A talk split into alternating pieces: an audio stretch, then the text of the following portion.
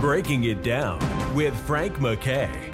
The most intriguing talk in talk radio. In talk radio.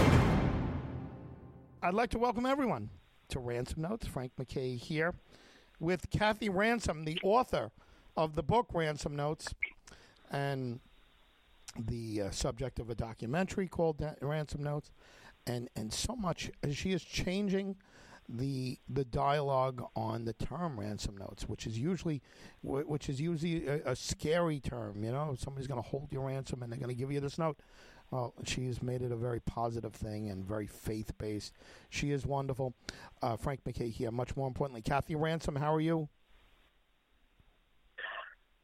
Well, I just feel like I'm full of wisdom today for some reason or other. Yeah. And that's sort of silly because I'm never very bright.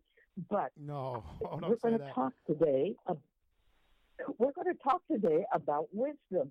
And a word pops into my head Proverbs. Have you ever, do you remember any old wise sayings or proverbs that have been around since we were kids?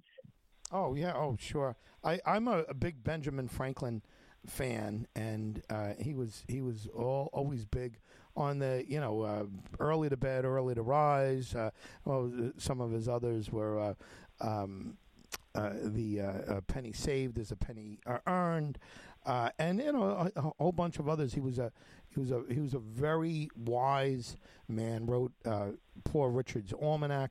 Uh, you know, uh, look, it, we usually go to go right to Jesus when we talk about wisdom and and proverbs, especially proverbs in the Bible. But I figured I'd mix it up a little and and give a little there. I, I also I don't know why this is popping into my mind, but uh, Aesop had uh, had many uh, Sure. many proverbs and um, uh, the Greek ancient Greek uh, uh, Aesop had a uh, had a line that I sometimes remember when I come across a different difficult relative.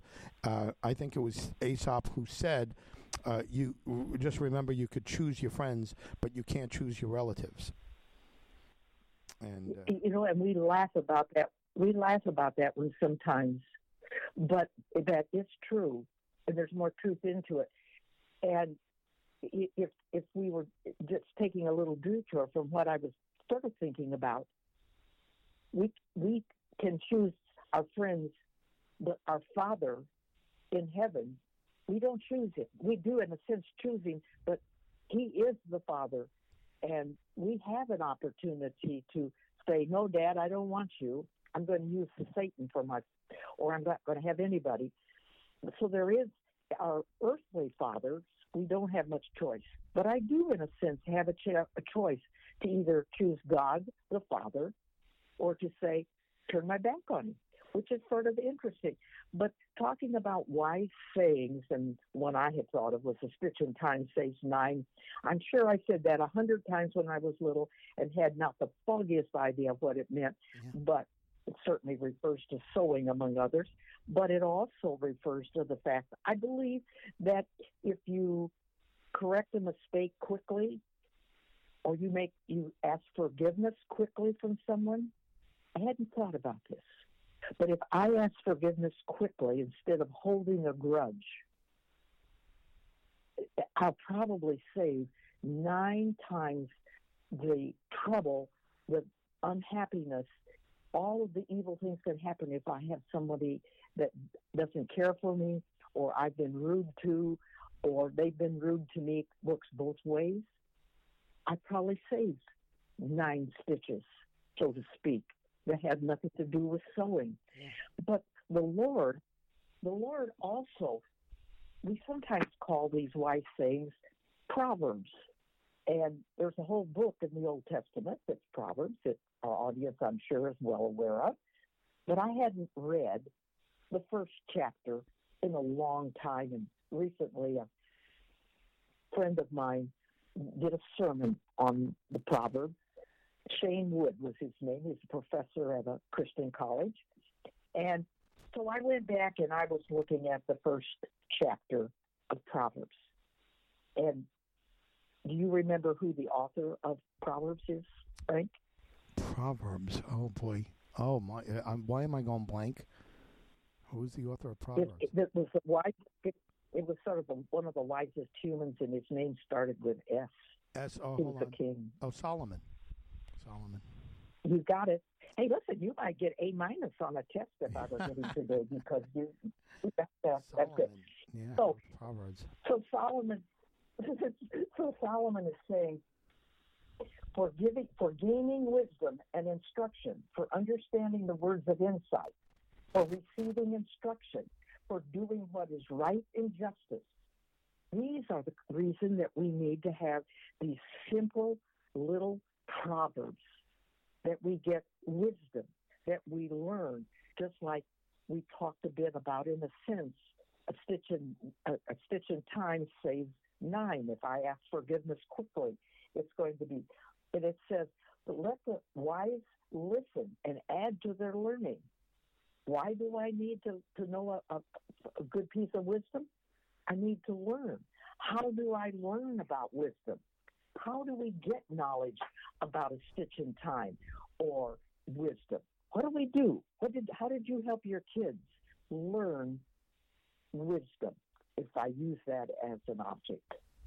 Well, I you know I, I just thought of a, a, you know one of my favorite sayings, and uh, and and I say this to my children all the time. Uh, and I don't know much about Saint Augustine, but he he had one at least one great line, and he said, "Truth is like a lion. You don't have to defend it. You just let it out, and it'll take care of itself." And I always taught my children that, and I, uh, y- you know, I I think that is uh, is telling them just just be honest. You don't you know the the cover up is always worse than the crime. If you did something wrong, uh, you made a mistake, admit it, and uh, just be truthful about it. Just uh, just tell the truth. Uh, so many people are forgiving. Uh, I take full responsibility. I apologize. Uh, I'm going to try not to let that happen again. But truth is like a lion, paraphrasing, but truth is like a lion. You don't have to defend it. You just let it out and it'll take care of itself. But and, and you're absolutely right. But what your kids had to do is that they had to listen and learn. Sometimes we learn through verbal comments by parents or adults or ministers or police or whatever. But the other way that we also learn wisdom is by reading and studying, particularly as you get, well, you know, we don't expect a three year old to be able to read the Encyclopedia Britannica or even the internet. But so they get their uh, initial wisdom through verbal, but by now, at this stage in our lives, and you're an adult and I'm an adult, we get much of our wisdom as we read and study. If I want to have Christian wisdom, if I want to know what the Lord thinks, the kind of things that I need to know, in addition, that I need to know uh, health pieces of wisdom, and the one I heard not long ago that really applies to lots and lots of older people is that I need to drink at least six glasses of water a day. I know it's crazy, but that's how I keep hydrated. That was a piece of news that I read. Yeah. That was for physical. Then I also need to continue to read. Like I just said, somebody reminded me I needed to reread Proverbs. I needed to learn some of the lessons that the Lord was trying to tell me. And as we look at that first chapter in Proverbs, it says, among other things, if I refuse to listen and don't pay any attention and ignore, the Lord's going to turn away from me. He is willing, it also says, to pour thoughts into my head. Well, I don't think he means opening up a hole in my cranium and he pours a jug of knowledge in.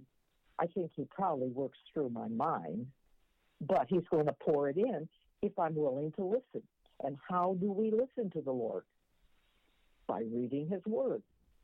So as we approach, and we're sort of into 2023 now, but as we continue to live in 2023, I would encourage people to make sure that are you not only listening to health suggestions to make you wise and healthy, but can I encourage our audience? Take moments, sit down with the, the Bible, Attend services where wisdom is shared.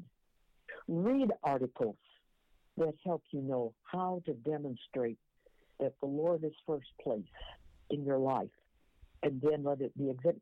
When you told your kids that they should do such and such, either ask forgiveness or wash their teeth every night or whatever those pieces of wisdom were, you expected them to do what? To to listen and to learn. And to take action. Yeah. You expected them to their teeth, teeth every day because otherwise they might fall out if they didn't do it. When the Lord tells us to love Him, to forgive our neighbors, to be kind to others, to work on developing peace, He doesn't want us just to hear it. He wants us to be peacemakers, to walk in peace, to walk in love. So, friends, make some kind of a subconscious resolution for a year, even though we know lots of people don't keep their resolutions, that I'm going to try and bring wisdom into my life from the Lord and then demonstrate it. Have a good week, Frank. You too, and uh, I imagine you have uh, you have something to leave us with. It's a little light-hearted. Well, I have this funny little joke. Ah. A Sunday school teacher asked her class, What was Jesus' mother's name? One child asked, answered, Mary. The teacher then asked, Who knows what Jesus' father's name was? A little boy said, Verge, V E R G E. Um, confused, the teacher said, well, well, where did you get that name? And the boy said, Well, you know, they're always talking about the Verge and Mary.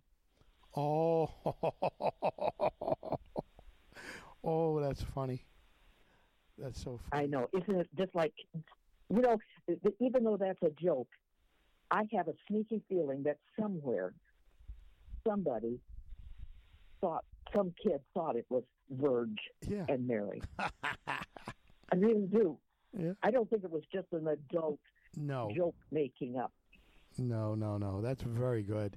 Kathy Ransom, wonderful as always. And to all of you, we thank you very much for listening. I know you have a lot of choices. Uh, please, uh, uh, thank you. Uh, take our thanks, and and uh, we'll see you all next time on Ransom Notes. You've been listening to Breaking It Down with Frank McKay, the most intriguing talk in talk radio.